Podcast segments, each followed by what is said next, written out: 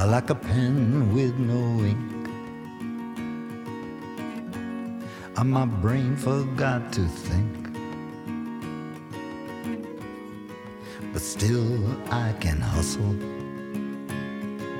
along on my muscle, a memory.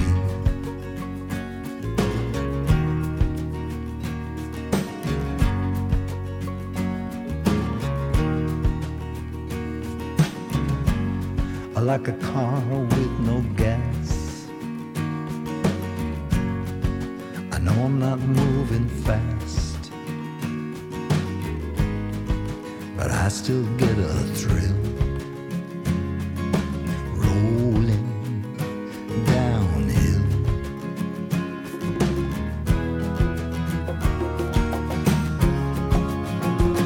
I see hope in your eyes. I see hope in your eyes. I see hope in your eyes.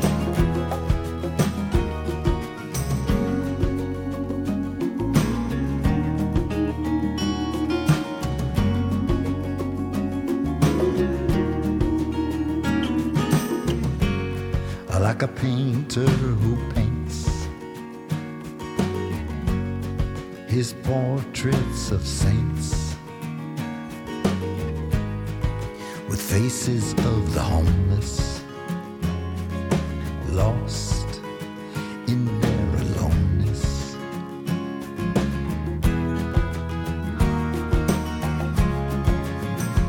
I see hope in your eyes.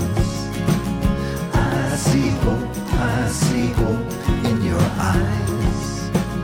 I see hope in your eyes, in your eyes. I see hope, I see hope, I see hope, I see hope.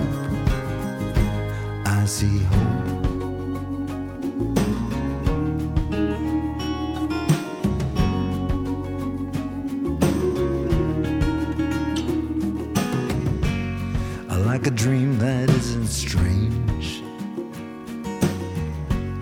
I like a fortune made from rain, I like a mystery unsolved, I like a conflict resolved, I like a song that won't end, a visit from an imaginary friend, from a distant relative. You always thought he was dead.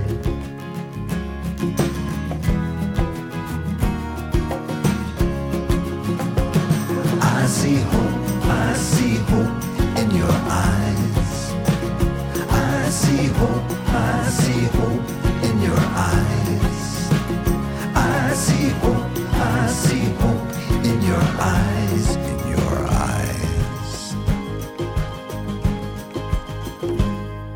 I see hope, I see hope, I see hope, I see hope, I see hope, I see hope, I see hope.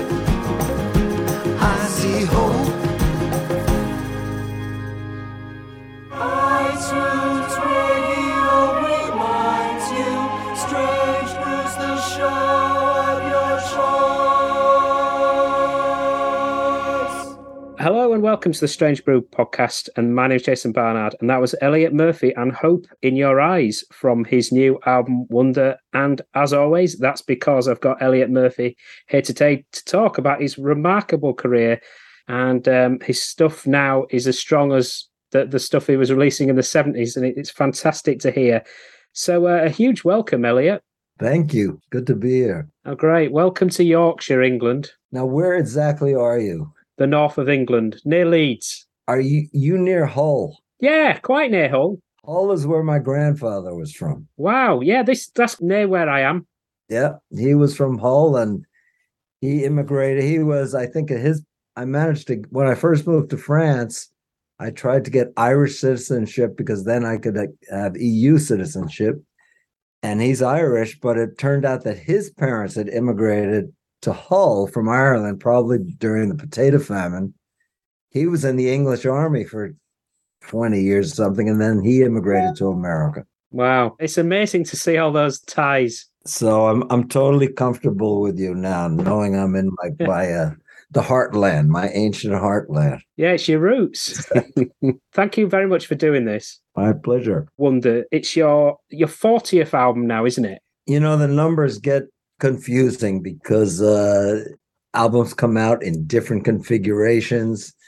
I did a 10-series vintage albums of all kind of weird stuff. Do I count those in the figure? But I think it's around that number, 40th. The date of release, which I think was the 23rd of September. It was. Was it a tie with Bruce Springsteen there as well, who you obviously have a connection with? Well, for some reason, and I'm not sure why, in the music business, you're supposed to release new music on Fridays. Yeah. I don't know if they think people have more time to listen over the weekend. It makes a greater impact. So I wanted to release it on a Friday. I actually wanted to release it on my son's birthday, but that was a Wednesday before. So I said, why not? I released it on Bruce's birthday. And I even sent him a message telling him as such. And he said, love it. So I got his blessing. He'd heard Hope in Your Eyes, hadn't he? He did hear Hope in Your Eyes. Yeah, I played that for him the last time I saw him. I mean, not only have I had a very long relationship just as friends, but my son, Gaspar, who produced the record, and that's why I wanted to play it for Bruce, he when he was in university studying studio production, Bruce brought him on the road for a tour to work with the sound crew there as kind of an apprentice. So I wanted to show Bruce what he could do now. And listening to the album as a whole, Wonder, there's different themes there, but certainly a fair chunk of the tracks, there's an optimistic element. Is that something you recognize? I think there isn't. It may be, I don't know if it was subconscious that was looking for optimism during a very dark time, because most of these songs were written when the COVID pandemic was just upon us and no one really knew what was happening. I was in confinement here in France on 2 times for long periods. And that's where most of them were started, with the exception of one that I had written for a possible movie soundtrack, but most of them were written during that time. So I suppose I was certainly looking for that. And the opening cut, which you mentioned, Hope in Your Eyes, that came about because I was so just distraught like everybody else during the first confinement. And I said to my wife, Françoise, and she is just an eternal optimist, which for a French person is pretty rare, let me tell you. And she said to me, Elliott, you've got to have hope. And I wrote the first song, and then the rest came after that. But it was that time for me, the confinement, there was a lot of to re-examine where I came from. And I found in these songs lyrically, there's a lot of memories from the past which popped up, some which people will relate to, certainly in cultural figures I name, but others which are very personal to me, which no one will get but myself. One of the other lead singles is Sunlight Keeps Falling. And again, that seems to fit into that theme of optimism. Yes. Sunlight Keeps Falling was the one song, though, that I don't know if I finished it during the time, but at least it was begun before the confinement. A good friend of mine named Nick Mead, who's a British film director who lives in L.A., and he was making a film about Glenn Matlock. And that's when I met Nick here in Paris with Glenn. It was lovely to meet him. And he also did a film about Clarence Clemons, Nick. And he had this other project. He had the script, and it was about a girl who jumped off the Eiffel Tower and crashed into a car owned by a luthier. And he kind of took over her life, and he was making guitars out of old church wood. So that's where like the second verse, I say, take me in your hands like a sacred piece of wood, because that was kind of the storyline to that. So this is your first album, certainly, of new material since 2017? I think so, Jason. I think Prodigal Son, all new material. There was another album after that called Ricochet, which kind of was a conglomeration of a lot of different things. Some of it new songs that people may not have heard before and some live things.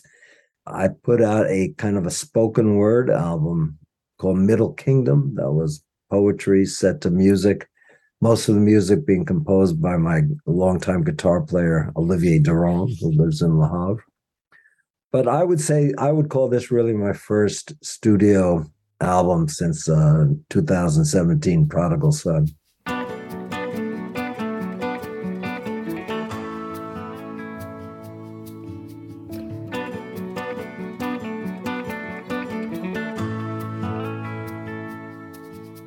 I crashed into your life like an uninvited guest. Take me under your wing, let me breathe and rest. Will you be my savior? Could you be my love? I don't know how to take it, I never got enough. Sunlight keeps falling on me, but it's so dark I can hardly see. Voices keep talking, tell me go away. You are the reason I stay. Take me in your hands like a sacred piece of wood. I wanna be reborn. If I only could. Will you be my savior? Could you be my love? I don't know how to take it, 'cause I never got enough. Give me one good reason, and I won't let it go. Love may be in season, I don't know how to show. Sunlight keeps falling on me, but it's so dark I can hardly see. Voices keep talking, tell me go away. You are the reason I stay. You can't, you feel it, I can't say it, don't you know? Take me now, I want you, can't you feel it, I can't say it, don't you know? Take me now, I feel it, I can say it, I can live it, won't you take me now, I feel it, I can say it, I can live it. Take me now, I feel it, I can say it, I can live it. Sunlight keeps falling on me,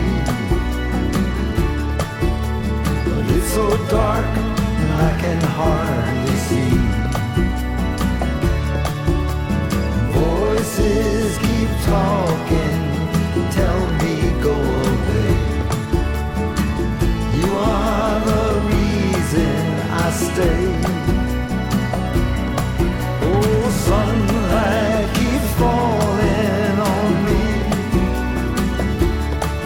on me, but it's so dark I can hardly see. Voices keep talking and tell me go away. You are the reason I'll stay.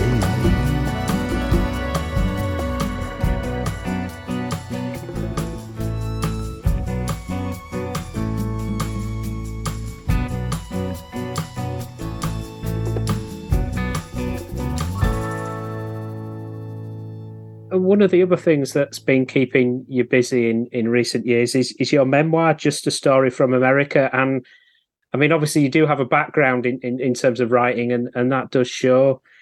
Such an interesting life story as well. We were talking about your grandfather, but your father had a huge influence on you.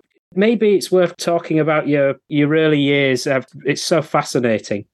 Well, yeah. My memoir, which I call Just a Story from America, it really began with a short article I wrote about my mother that I was trying to get the New Yorker to publish. And they were very encouraging, although they did not think it was right for them. And I think it was David Remnick, who was the editor of the New Yorker. I think he mentioned to me, you should make this into a full memoir or something. And so that's what I started to do. And then again, I was stuck. And Bruce's memoir had just come out, Born to Run. And I started writing, and sometimes it looked like a glorified discography, album by album, or just the music business history. And I called on Bruce. I said, what's your advice? And he said, well, in his book, he just tried to write about those things that were meaningful to him, rather than writing about the things, the story he thought people would want to hear. So in some way, that advice, thank you, Bruce, unlocked the door.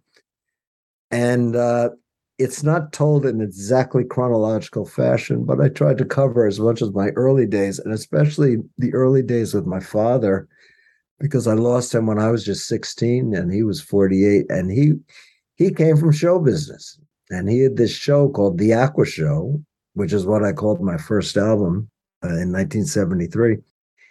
And that really introduced me to this world of show business, that I'm still in. So I'm very grateful to him and to my mother in that I think they would have liked me to become a lawyer or a doctor, but he said, when you're in show business, you've got to constantly reinvent yourself. And that is true. But there were no blocks against doing what I wanted to do. And when he bought me my first guitar, electric guitar, at Manny's Music in New York City, which is where Jimi Hendrix used to get all his guitars, and where this was in 1962 or so, and where 10 years later I had my own picture on the wall there, Manny's.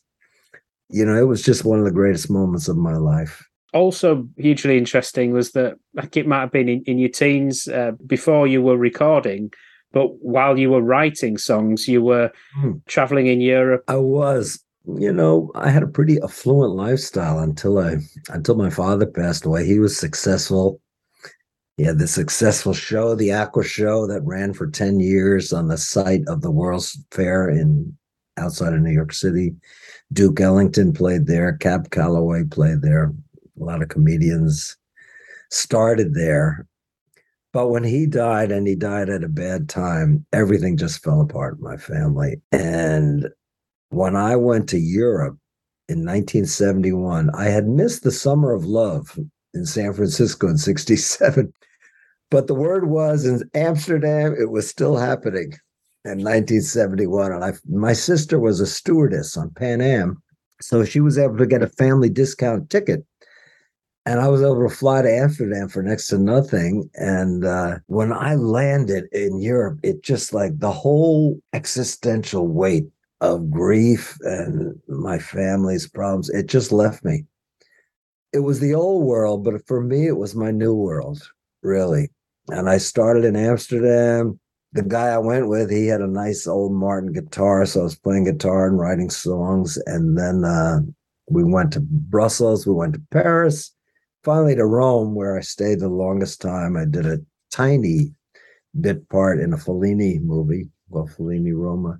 But I think that trip really marked me, and my love for Europe really settled in. At the very end of that trip, we went to London and stayed with some very cool guys in Earl's Court. And they said, listen, there's this new hamburger place that just opened off Hyde Park. Let's go try it out. And it was the Hard Rock Cafe. The first one had just opened in there. And they said, they say Bill Wyman invested in it or something. But so I have the grand distinction of eating a cheeseburger and a milkshake at the first Hard Rock Cafe. There's a tenuous tie in relation to our next track, which is Last of the Rock Stars. But in the early 70s and the late 60s, there was a number of pivotal deaths.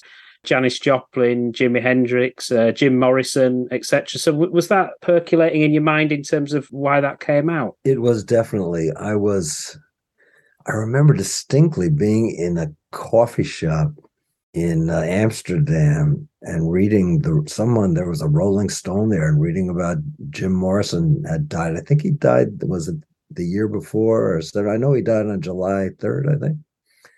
And that really put the seed of that song, The Last of the Rock Stars, because it just turned from this Garden of Eden. And then all of a sudden, you know, Janis Joplin was gone and Brian Jones was gone and Jimi Hendrix. And that was where, you know, rock and roll is here to stay, but who will be left to play, which was the chorus of that song. So, yeah. Luckily, rock and roll survived for a long time, although now I'm not so sure. It doesn't seem that long when you had a clutch of fantastic songs. Going back to the New York scene with those great songs in terms of getting signed up by Polydor.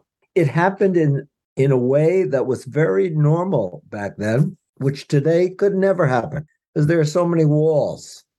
You know, today record companies want an artist to have, you know, 500,000 followers on Instagram before they even listen to them, you know. But what happened, I came back to New York. I had this batch of songs. And with my brother, Matthew, we put together a band in Garden City. And we started playing the places in New York. There was a very vibrant club scene happening in New York at that time. And the New York Dolls were just beginning.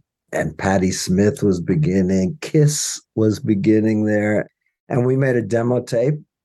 And we had gone to see various record companies and gotten, you know, Warner Brothers liked us, but the West Coast had to approve it. And it was hard to get to Columbia because Clive Davis had signed Bruce Springsteen, you know. Mm-hmm. And my brother said, why don't we try Polydor? I didn't even know how I knew the name. And we just walked in and the receptionist was there. And I guess she liked the way we looked because we had all our cool clothes we had bought in Europe. And she said, can I help you? And we said, can someone listen to our demo? And she said, now? We looked at each other and we said, yeah, now. So she made a phone call and the assistant A&R person there, who I will always be in debt to, a lovely woman named Shelley Snow, came out. She took us back into a little room and it was a reel-to-reel, our demo.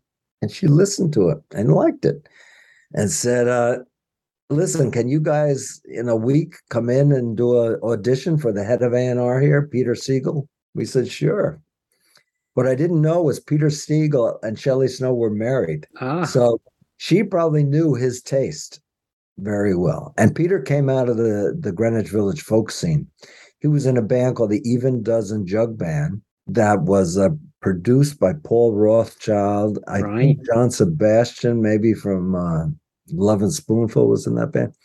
So we came back in a week later, we set up and I went through played 5 or 6 songs for Peter. And he said, well, if you want to be a Polydor recording artist, you know, come meet me next week.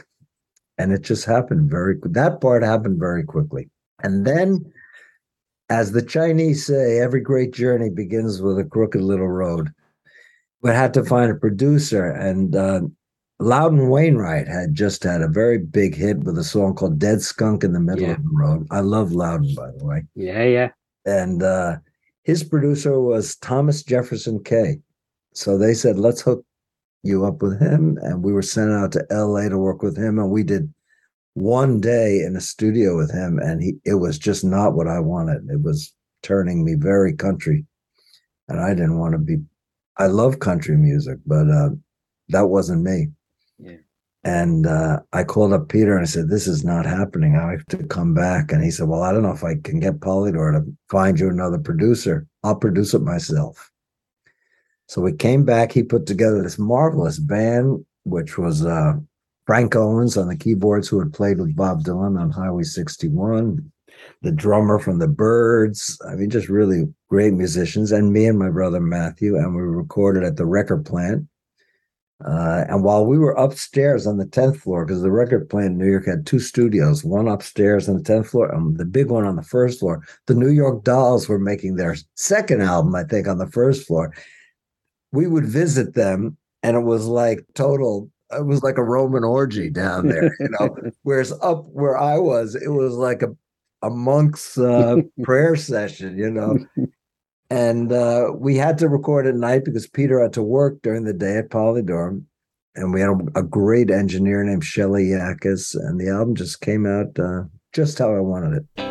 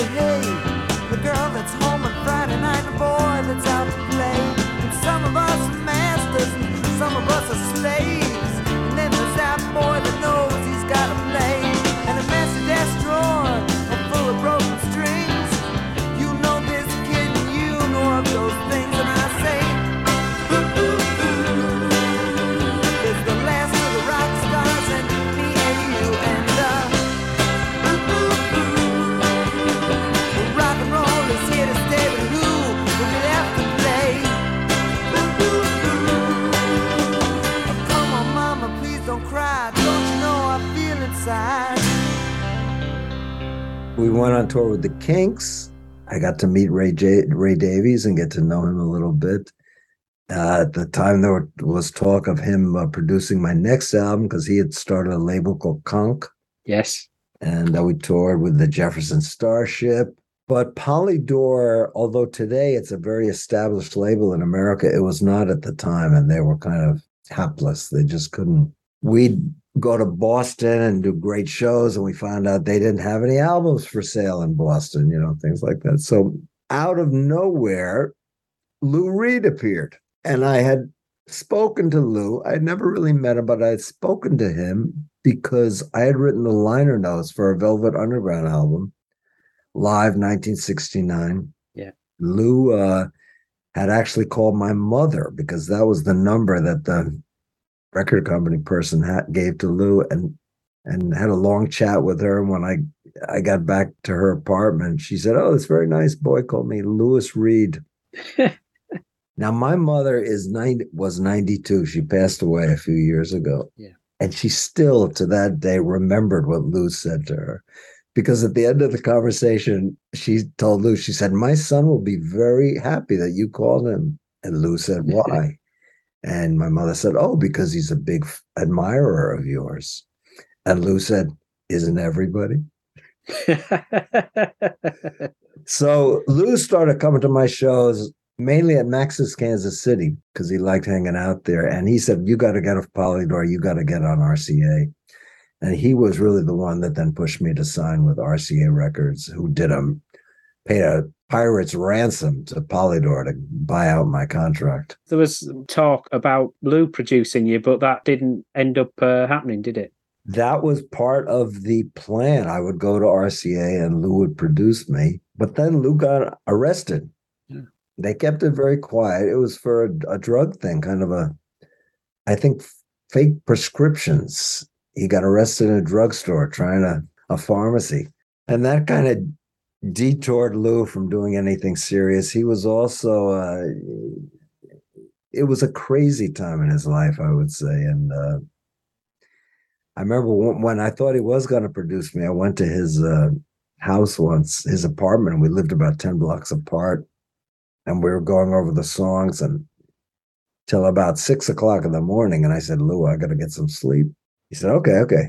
So I went back to sleep. And like 2 hours later, the phone rang. And it was Lou. And he said, "Are you ready to start again?"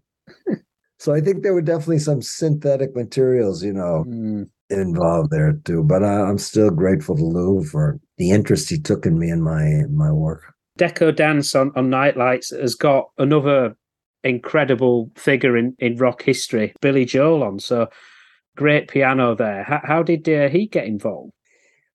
Billy is a Long Islander like me. And I had seen Billy play in his band, The Hassles, when I was 18, many times on Long Island. He was a phenomenon. Anyone who saw him knew he was going to explode. And we got to know each other again when I moved into the city, and I'm not sure who, but I think I opened some shows for him, and I asked him if he'd want to play the piano on Deco Dance, and he did, and he came in and just did it in one take. I mean, it was just totally improvised and brilliant. And, we've kind of been friends ever since. In 2018, I think I was inducted into the Long Island Music Hall of Fame, and Billy Joel inducted me with a very nice speech. And then he invited me to perform with his band at Madison Square Garden. And I sang Walk on the Wild Side by Lou, another Long Island guy. So kind of the circle was connected.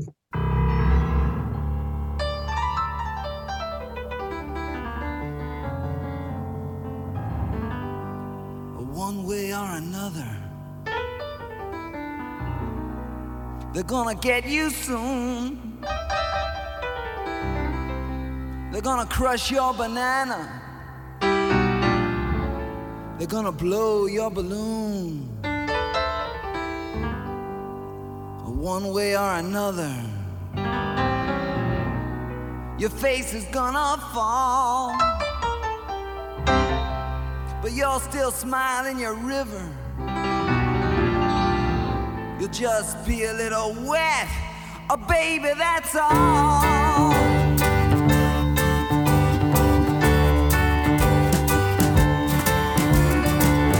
In the middle of a black Cadillac limousine,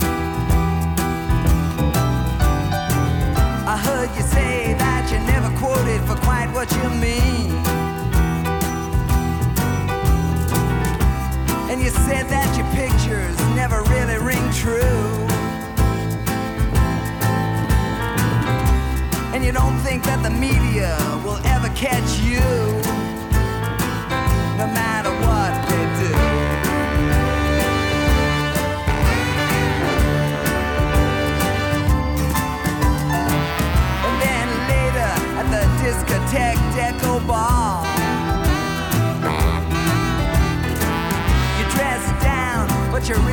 that smile you all. And pretty soon, like a primal, you're screaming through. And pretty soon, your libido is turning blue. Oh, baby, what to do?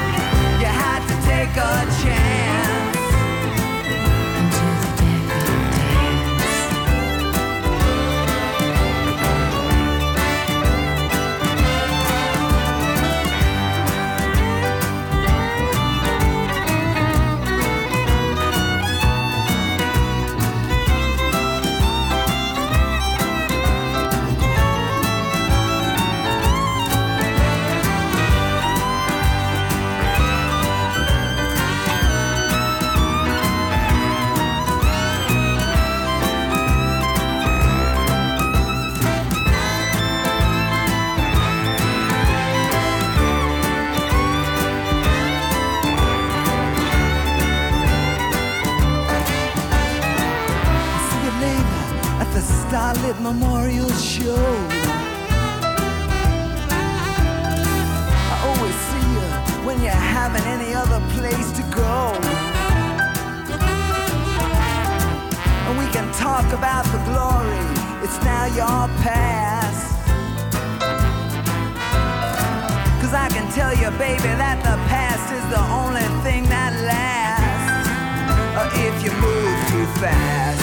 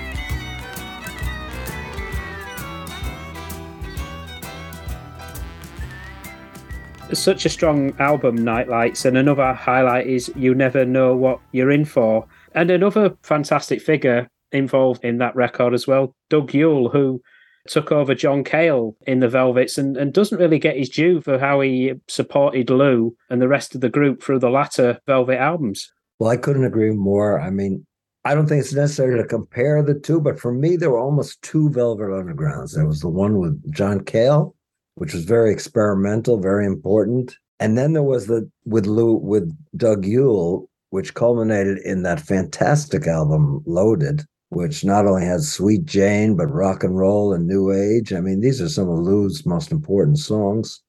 And I just love that album. And I was listening to that album when I was recording Aqua Show. That was really the soundtrack. And Steve Katz, who was producing Nightlights, who was Dennis Katz's brother. Dennis was my manager at the time and Lou's manager. He was starting a super group with Doug Yule.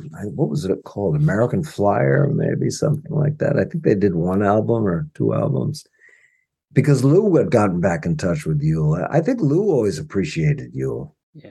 And that's how I got to know. And I was just thrilled to have him on the album because I love his voice.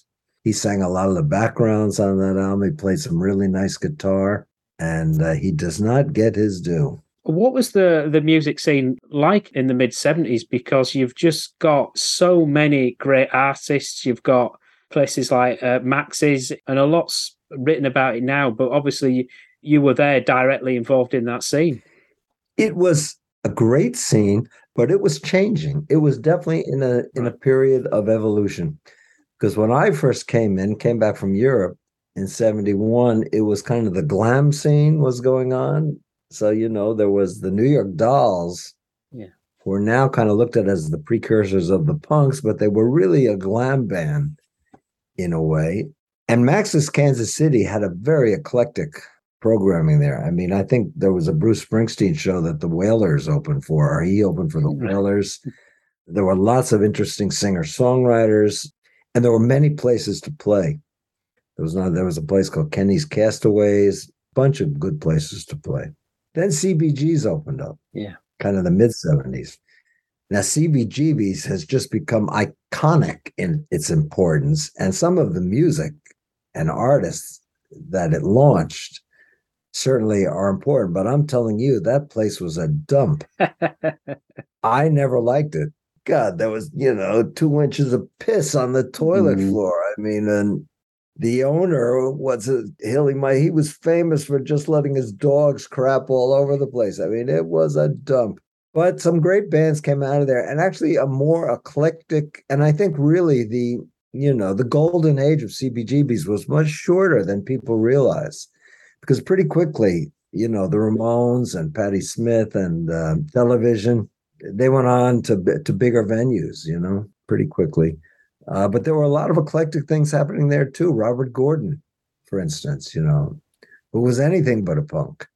He came out of CBGBs too. But so the scene was changing. The one difficult part for me was that it was a hard time for singer-songwriters. Yeah. We were not, and although I was never a singer-songwriter in the mold of like James Taylor or Don McLean or someone like that, because I never came from folk. No. I came from rock. So I always say I'm not folk rock, I'm rock folk, and whatever that is, it was difficult for singer-songwriters, and lyrics, became less important, I think. So by the end of the 70s, I had like climbed up the rock and roll mountain. I'd been on three major labels, released 4 albums, and boom, then I fell off and there was like nowhere to go, and it was a long slide down.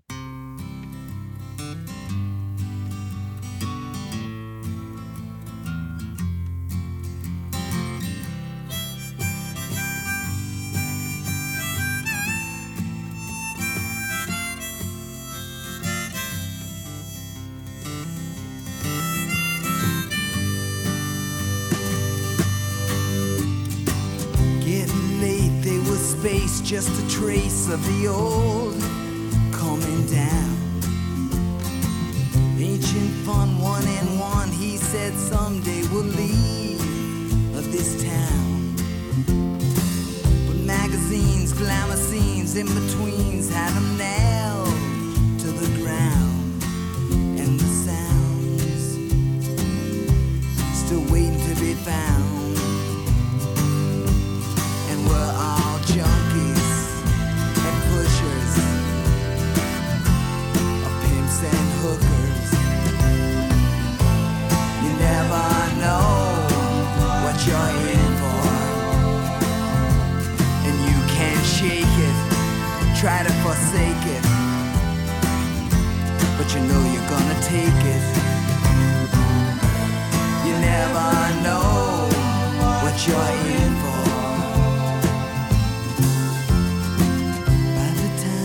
Was 9, there were signs of an old melody. He tried to list what he missed, just a kiss, was it real or TV? Find a way, make it pay, you can say a rehearsed passion play any day, any day. We're all junkies and pushers, pimps and hookers.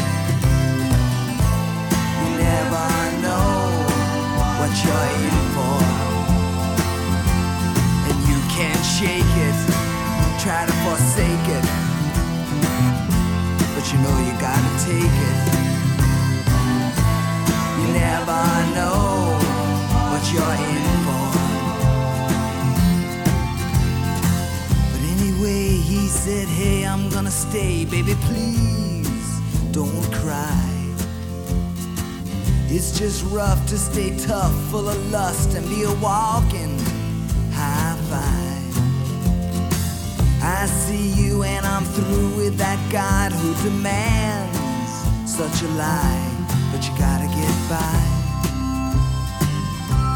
and we'll get by, and we're all junkies and pushers, of pimps and hookers. You never know what you're in for. Can't shake it, try to forsake it, but you know you gotta take it. You never know what you're in for.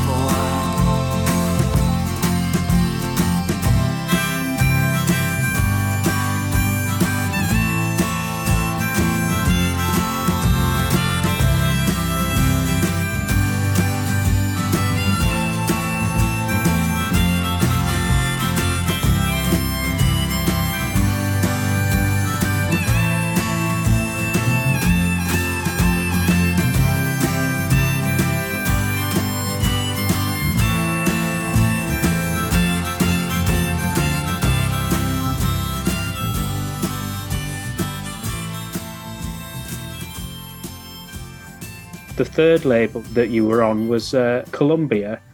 And so it was all changed in a way, because your album, Just a Story from America, recorded for Columbia, was recorded at the incredible Air Studios over here in London.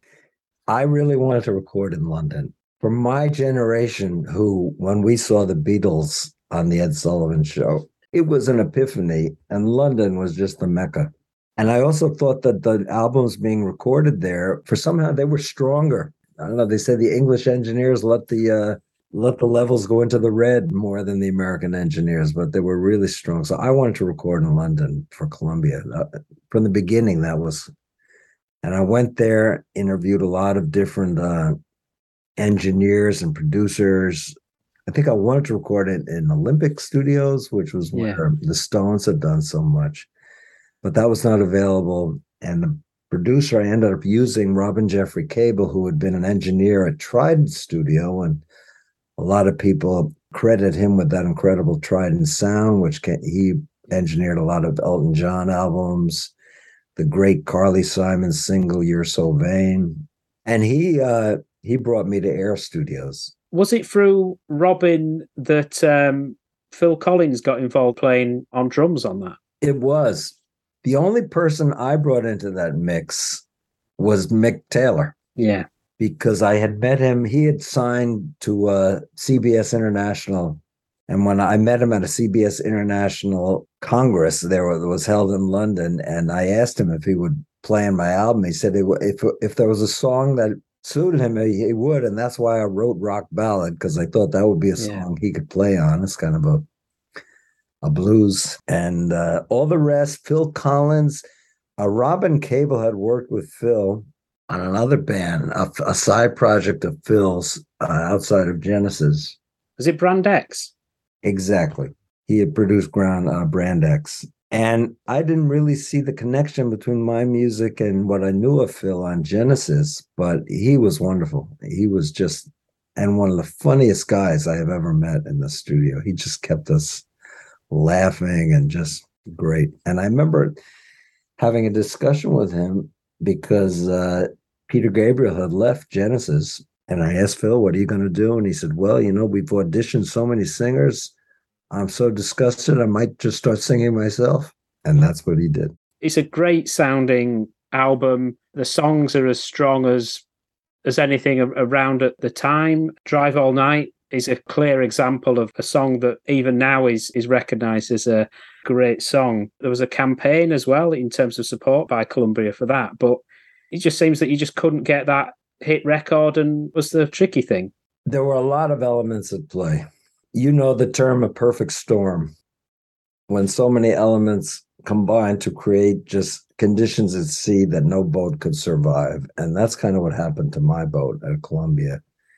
Columbia was my management, Lieber Krebs, who managed Aerosmith and Ted Nugent, AC/DC for a short while. They were having some problems there. And I was part of a production deal at Columbia. And they kind of wanted them to trim their roster. And when I got back to America, I put together another English band because I wanted that same sound. And that just did not work at all. I mean, as wonderful as the musicians I worked with in London with, the guys that I worked with in America, I think they all were looking to do their own career. It was Jerry Shirley on drums, from Humble Pie. Les Nickel, a guitar player, I'm not sure who he played with. A lovely man named Peter Wood on keyboards who co-wrote Year of the Cat, I think. Yeah. And an American bass player, a left-handed bass player named Larry Russell, went on to play with Billy Joel. So we went on tour opening for ELO, but that band never really gelled as a unit. And so I stopped the tour, and I think I was just so disheartened that I didn't have the energy I really needed to kind of force the thing to really go. But it is a shame because that album has achieved classic status, you know.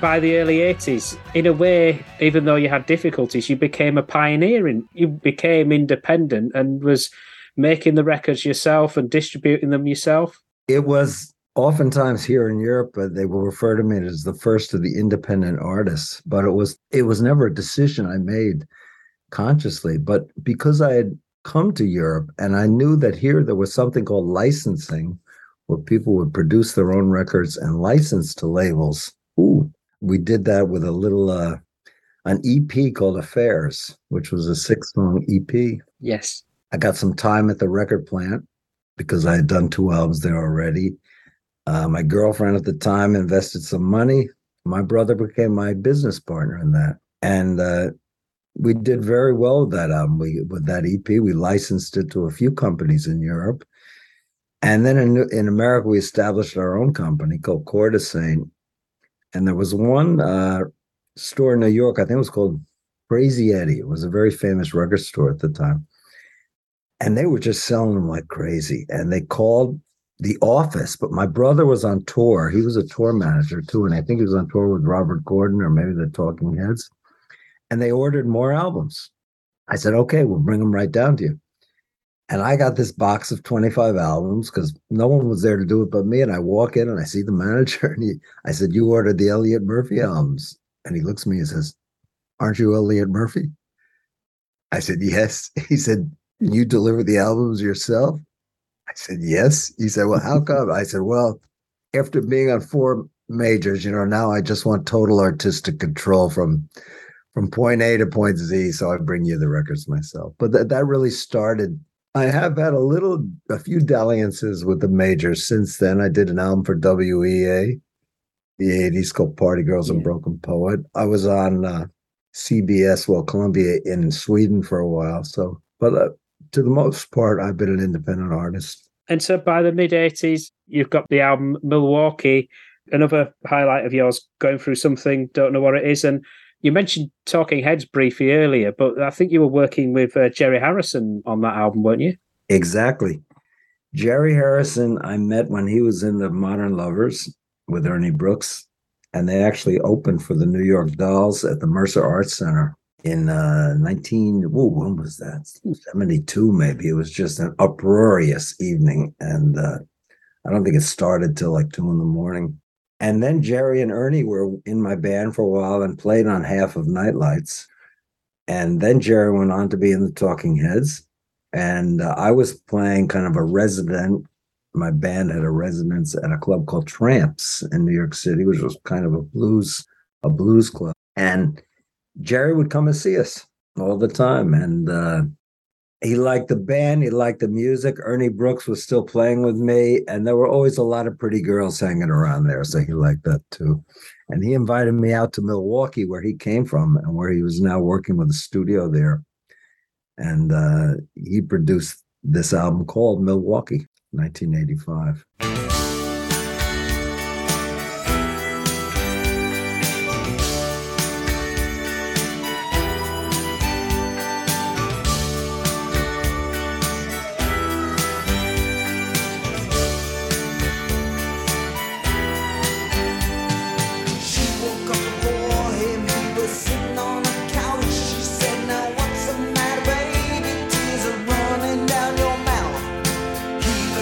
Saw her in the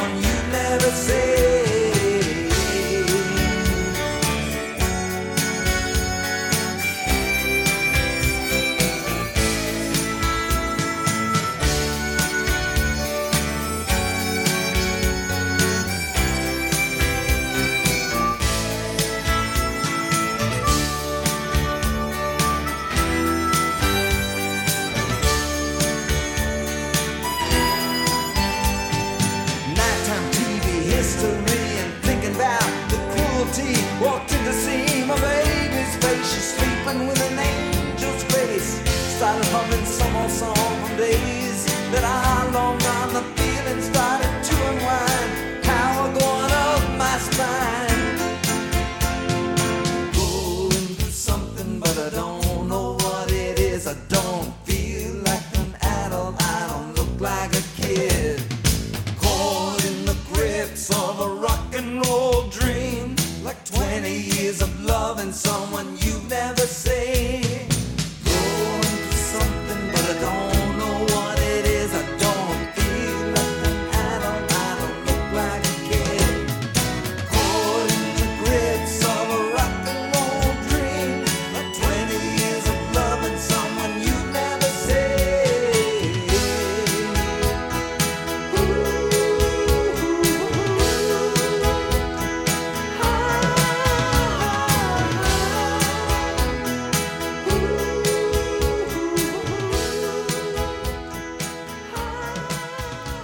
A few years later, an album of yours, 12, we talked about you being independent, but as technology moved on as well and got cheaper, that album was kind of one of the first where it was more home recording as opposed to the record plant. 12 was my 12th album, thus the title. I can't believe we're talking now about the 40th album. I thought that was a big number, 12. And digital technology was growing. And they had, Panasonic had come out with a portable 2-track digital recorder that recorded on DAT, D-A-T. You remember what those were? Yeah. And so I bought one of those and set up a little studio in Paris, in Bastille. But there were no overdubs. There was no overdubs on that album. Everything was live. And we'd have to get it, or if we made a mistake, we'd do it again. But we were well prepared. Me and Ernie Brooks was living in Paris at the time. We recorded partly there. We recorded partially in a club in Switzerland called La Dolce Vita.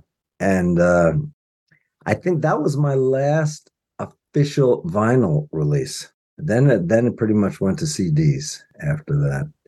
And it was I don't know if it was a double album, but it was, and most of the songs were all written when I first moved to Paris in 1989. Played my first gig here in 1979. My career was really down in America. And all of a sudden I discovered I had this audience in France and all over Europe that I wasn't aware of. And in the 10 years between 89, I moved here, been here ever since. So most of those songs were written with this exuberance of this second act that I was starting in my life here in France and in Europe. Interesting that you say that. On that album is on Elvis Presley's birthday, one of the landmark songs for many of your songwriting. And you've got that distance from the States in a way. So was that an element of writing that song? I think so. I think by moving, I don't think I've become very French since I moved to France. Some say I've become more American. And I think by moving and being able to look back at America and my experience there, it enabled me to kind of incorporate it emotionally into songs that it would have been impossible to do in America. On Elvis Presley's birthday is one of my few songs that actually began as a poem. And it was published in a literary journal in France called Le Nouvelle Revue de Paris. And then I put music to it. You know, it's almost a spoken word kind of song. And it just amazes me, Jason, is that everywhere I play that song, and it can be in Italy and Spain and Belgium, the response is fantastic, you know. So sometimes it's not so much the meaning of the words, but it's just the emotional content that the words convey, you know, and that's the mystery of it all. And that emotion definitely comes through. There's social history there, but there's a very strong personal element and connection in relation to your father and memories. And there's that reference to picking coal near the train tracks. Yeah, well, my father grew up during the Depression, the Great Depression, and his family was quite poor. His father, who I mentioned before, was a blacksmith, and he set up shop in Brooklyn when he immigrated from Hull. And they were so poor sometimes, just to get coal to put in the fireplace, they had to go down where and find pieces that had fallen off the railroad cars, the coal cars. So What's amazing about that song is I can't tell you how many times people have come up to me who have lost their father, and they relate to that song, but nothing in common with the history of my story, of course, but that they relate so strongly to the song, and it's so gratifying. It doesn't get more gratifying than that.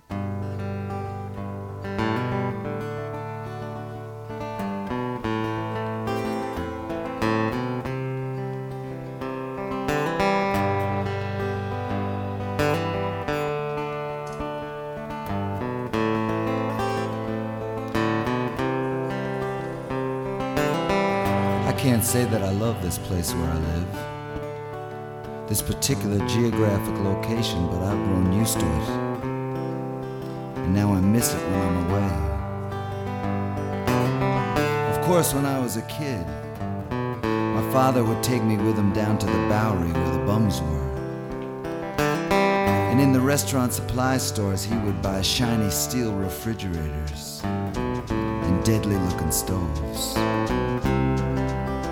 while I begged him to take me to the Army-Navy surplus stores on Canal Street to buy big dead bullets.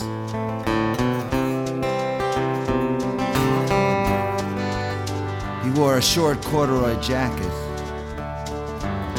an informal hat with a puff of feather, and he talked with his hands in his pants pocket, jangling change.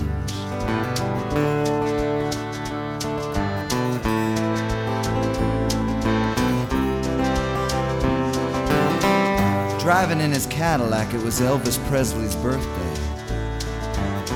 They said it on the radio. My father liked Elvis, and it was wonderful.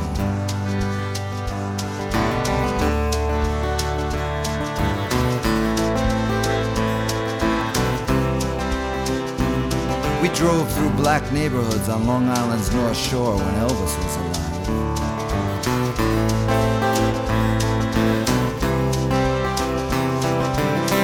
My father was from Brooklyn, and the Depression left its mark. From picking up coal on the railroad tracks, he didn't have a good word to say about Franklin Delano Roosevelt.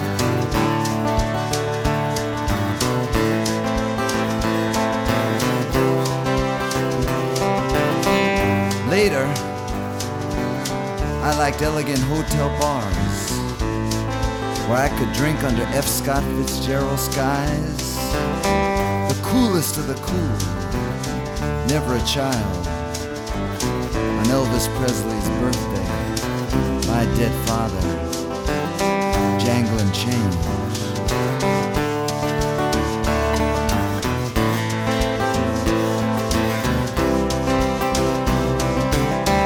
This is an unreal city. You can be anybody you want to be when you're alone.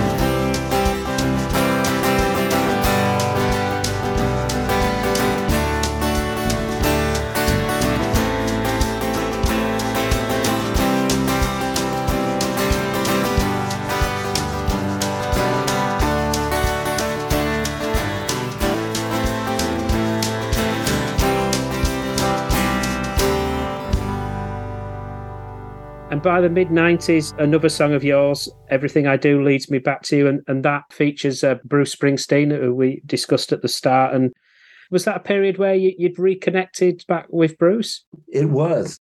I met Bruce when he first played at Max's in the 70s, because, before I even recorded Aqua Show, because a guy named Paul Nelson, who was a famous rock critic, and at the time he was working for Mercury Records, he brought me to see Bruce play, and I met Bruce there. And then I got to know him later in the 80s, a little bit, when he was just doing these monumental shows. It was like West Side Story. I mean, the lighting and everything. And he just exploded as a performer. He was, as the French say, a bête sur la scène, a beast on the stage. And he was coming to Europe to play. And I got a call from Sony Records. Now, when was this?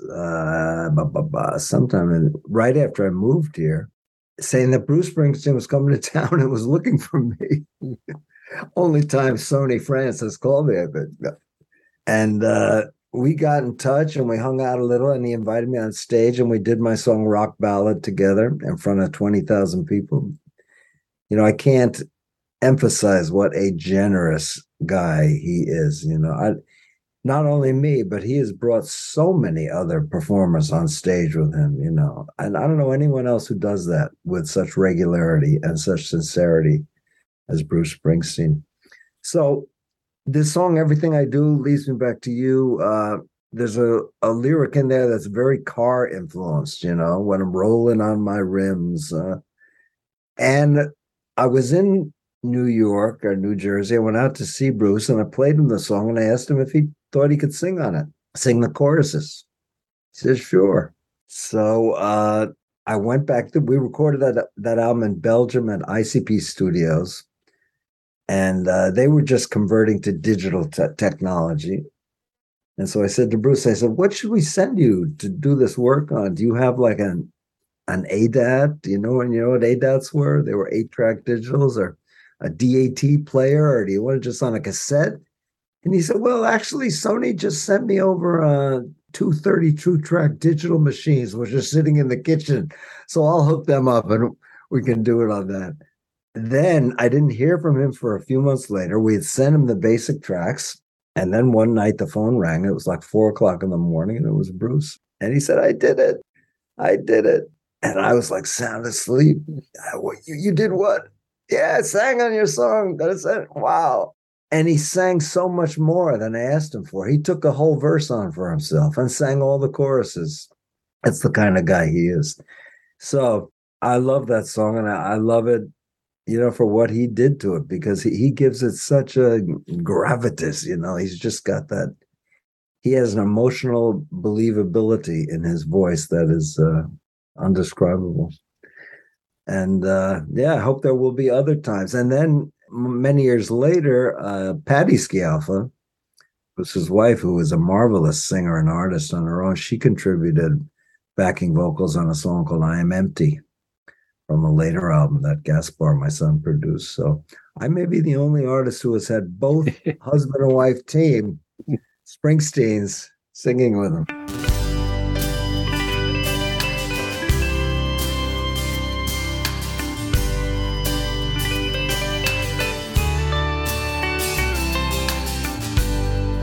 Everything I do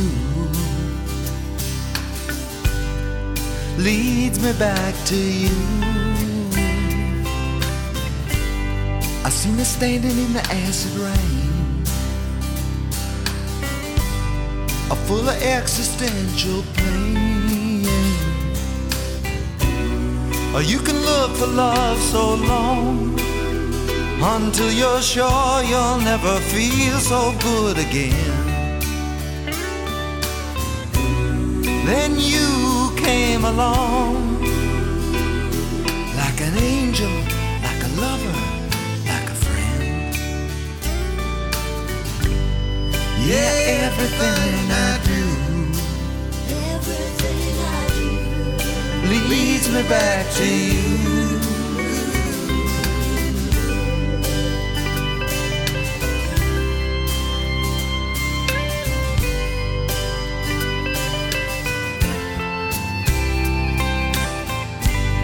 Well, I'm a man without a place, sometimes afraid to show my face.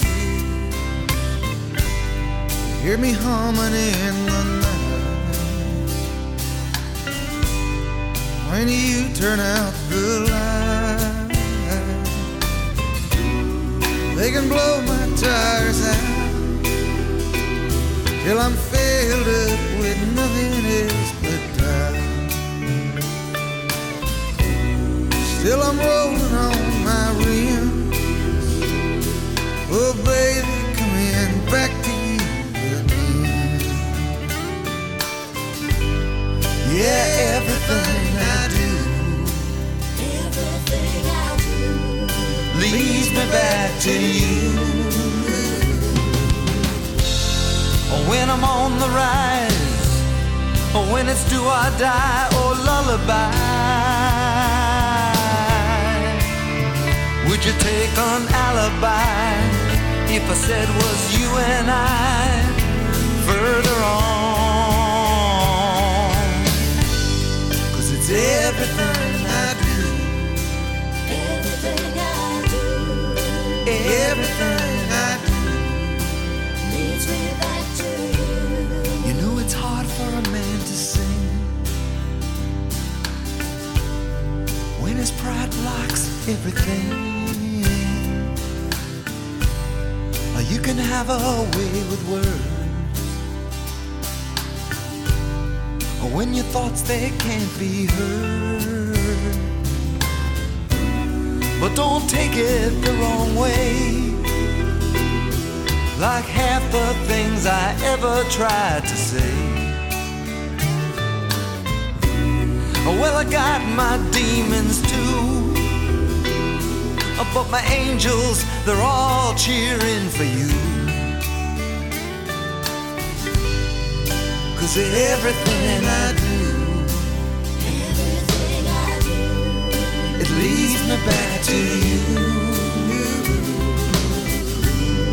Yeah, everything I do, everything I do, leads me back to you.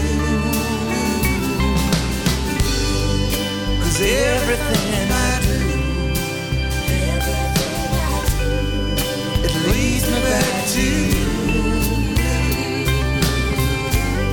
Yeah, everything I do, everything I do, leads me back to you. Everything I do,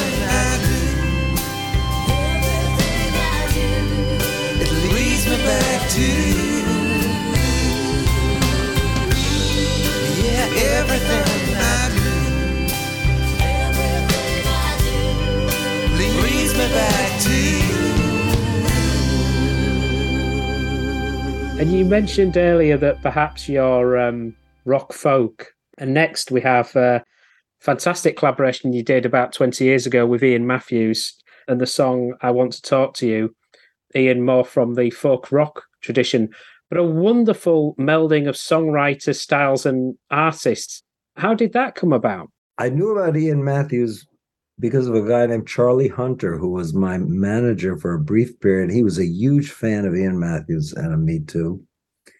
And he always said, you guys got to get together and do something. So I was aware of Ian. He had a hit with Joni Mitchell's Woodstock. He had a wonderful album called In Search of Amelia Earhart. Yeah. And then we both ended up on the same label in Germany called Blue Rose. And Edgar Heckman, who ran that label, came up with the same idea. You two should do an album together. So it all came together kind of fast. And I got a studio in Le Havre where I had been recording. And I booked time there. 2 days before we were going to start recording, Ian called me to say he had decided he didn't want to do the project.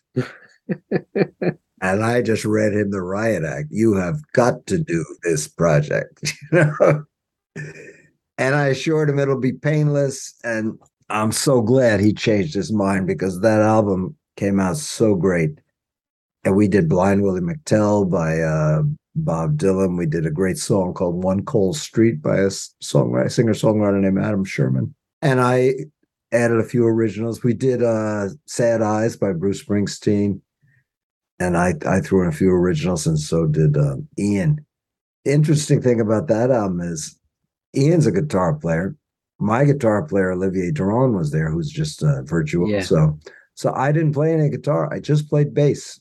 I took over kind of the Nick Lowe apparatus on that album. Was he based in Europe at the time? Because I know he'd lived in the US, and he was based in Amsterdam, I think, at that time. But I had met him a few years before at the South by Southwest festival in Austin, where I was showcasing, and Ian was there as well, so we kind of hooked up again.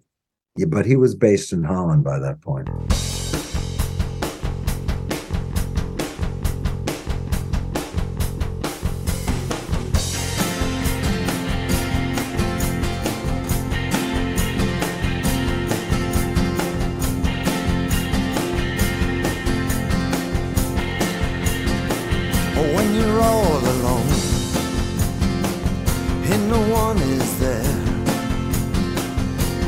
Blowing smoke into the air. Oh, will you think of me till my thoughts come through? I wanna talk to you, I wanna talk to you. It's just a matter of time, and we got plenty of that. Ain't gonna pull any tricks out of my hand. Maybe a desperate man is waiting to.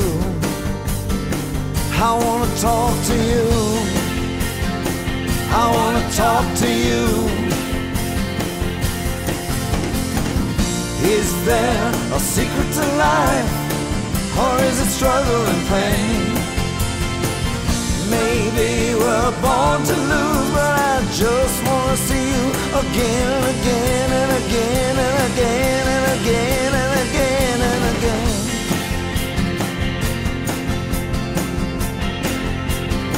Well, I got something to say, and these words are true. I never met no one who threw me like you do. It's a charm life that always got me through. I wanna talk to you, I wanna talk to you.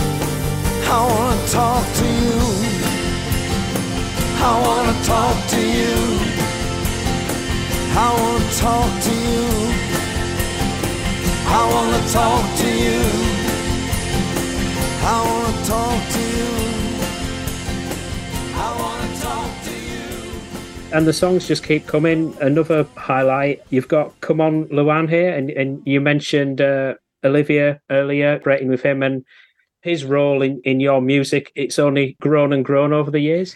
Olivier Durand is a Le Havre native. You know, Le Havre is north of France there.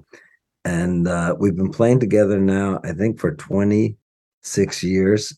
Literally half my career, which is approaching the 50-year mark soon, and just a virtuoso guitar player, a great touring partner, because he never gets too flustered about anything. And we co-write a lot of songs together as well. I think we co-wrote Come On Luann.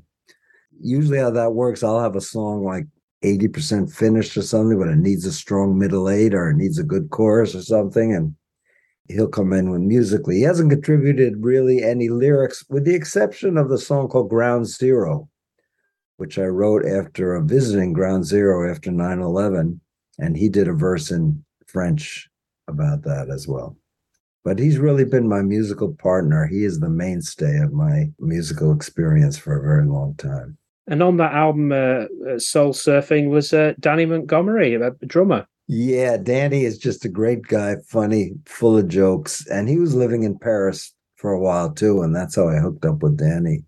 And him and on Come On Luann, him and Ernie Brooks, who played bass on that, the two of them just gelled like amazing rhythm section there. And Danny played with me a long time. And then he moved to Spain. He kind of spends his time between Spain and L.A., And I found another musician in Le Havre called Alan Fatras, who was a friend of Olivier's, and he's been playing with me now for over 10 years.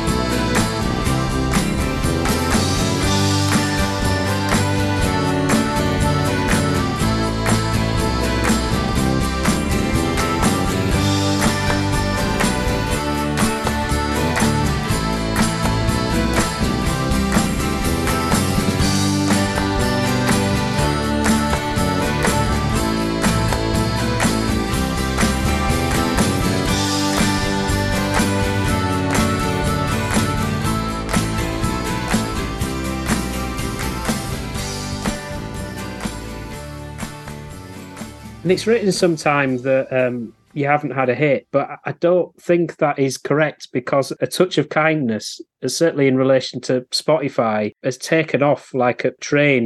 I think we're up to 2 million listens, and it's probably grown since I looked at it. It's just connected with people. Took me totally by surprise. One day I just looked at those numbers and I was like 500,000. And then I looked a week later, it was like 800. And now it's over 2 million. I don't know how that happened, but very thankful it did. My son, Gaspar, who is now a music producer and has had some hits in the French music world.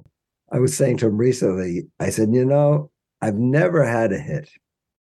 And he said to me, well, Dad, I think we got to say that a 50-year career is kind of a hit in itself. So I'm going by that. But Spotify and all of that, I know some musicians have, songwriters and artists have problems with it, but for me, it's been a godsend. A song like A Touch of Kindness, just as you said, just seems to be appealing to people all over the world. Sometimes the best songs are the simplest. I mean, the perfect example of that is Buddy Holly's Every Day. There's a little bit of that feel and that simplicity in relation to A Touch of Kindness, and maybe that's one of the things that's really striking people. Could be. There was a tribute album to Buddy Holly that I performed every day. Ah. It was called Every Day is a Holiday. It was put out by New Rose Records in France, and I did Every Day. So, yeah, I think that is true. I think there's it has that wonderful secondary melodic line, that Olivier plays, and we go wild with that on stage. It's just really a showcase moment for Olivier's virtuosity.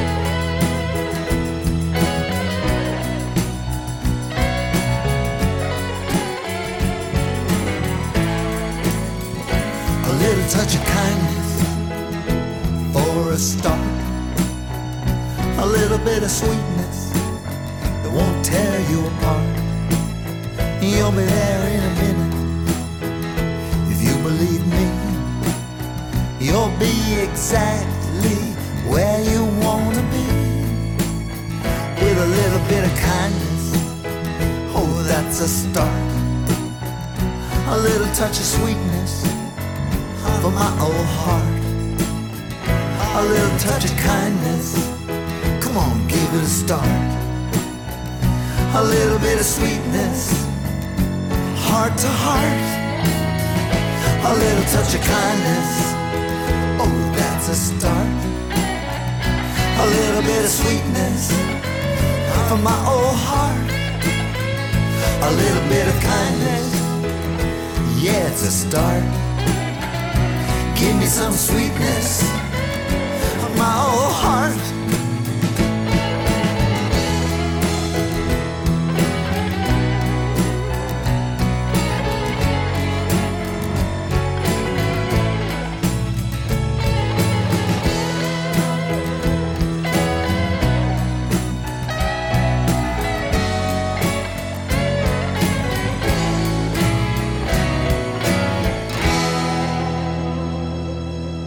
And another way that people have connected with you is the fantastic documentary film about your career. And it does cover that aspect that you talked about, is that your persistence of continuing over that 50-year period.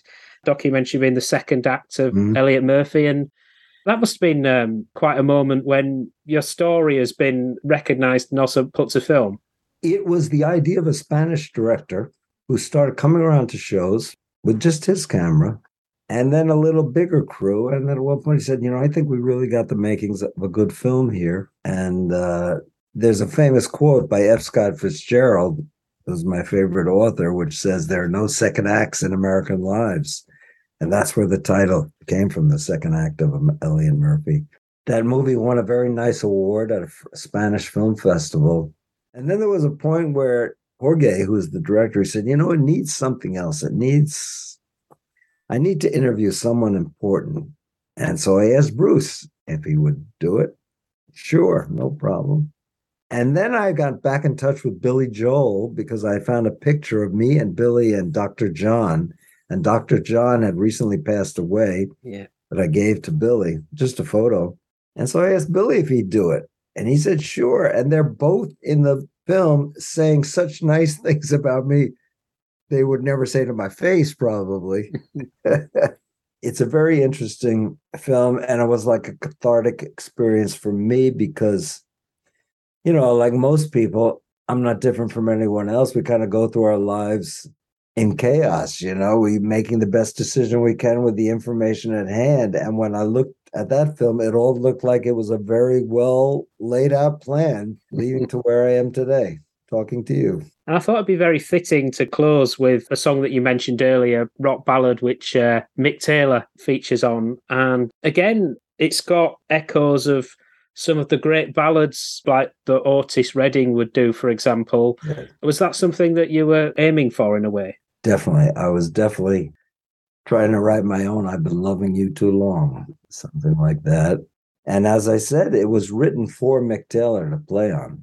I think I wrote it in a hotel room in London right before that we started the sessions. And the last line of that song, and when the moon was just right, we could turn out the lights and just listen.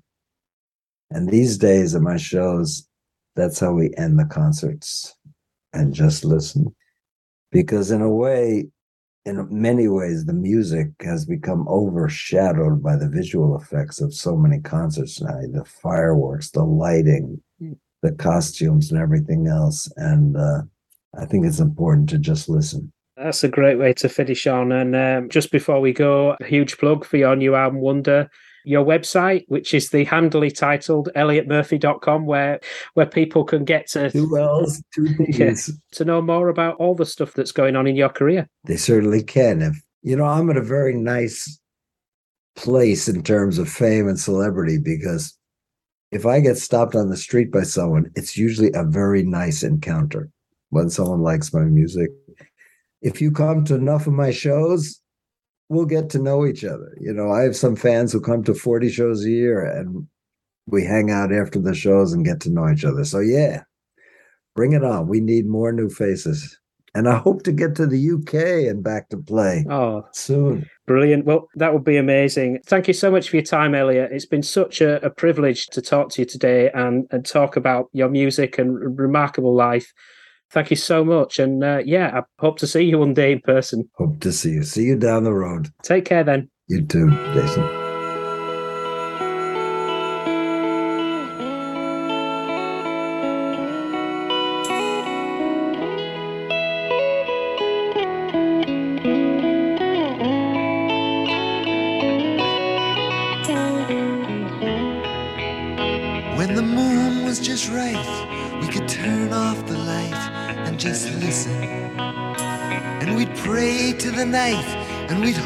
So tight, you could hear crystal stars as they glisten. Lovers in vain like to walk in the rain, like to hear distant trains in motion. And on late radio, we could play it so low, and no one must know this devotion. Rock, ballad.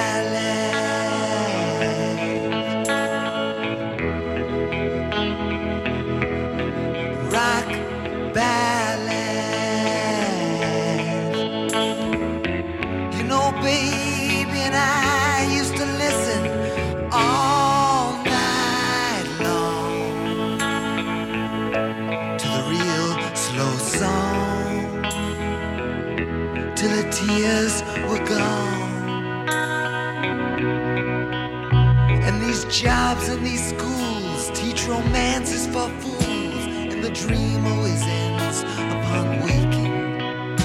And we all kept our cool, like how hustlers should pool, and soon your whole life is spent faking. Cause to try is to fail, and as the wind left your sails, all you heard was the sound of their laughter. But I was running so fast, with the wind racing past, all I heard was a voice say, "Go after her."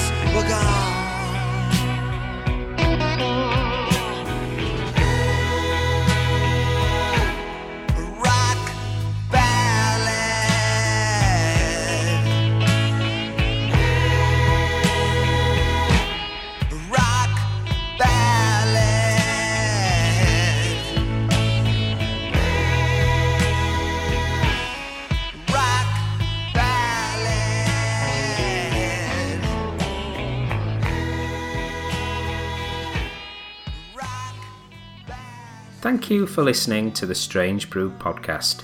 If you do like the show, please consider a small donation to help keep the show archive online. It's 10 years since I started the podcast, and hosting fees are increasing over time. All your support keeps the show running and helps me get amazing guests. To support me, just go to thestrangebrew.co.uk where you'll see a donate button on the homepage. Thank you very much. Plus, any reviews on your podcast services help to spread the word too. Thank you.